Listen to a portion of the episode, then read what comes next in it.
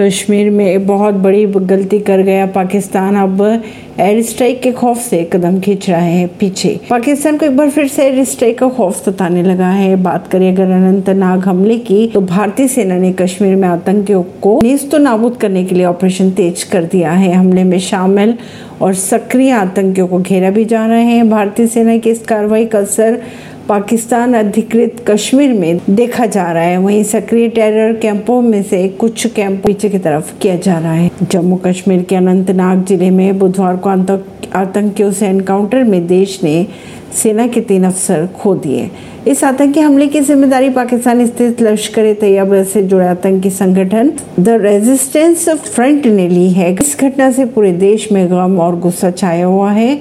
बात करें अगर पाकिस्तान की तो पाकिस्तान के खिलाफ नारेबाजी की जा रही है और पुतले भी जलाए जा रहे हैं। भारतीय सेना भी आतंकियों को घेरने के लिए फुल प्रूफ प्लान के साथ घाटी में उतर रही है। परवीन सिंह नई दिल्ली से।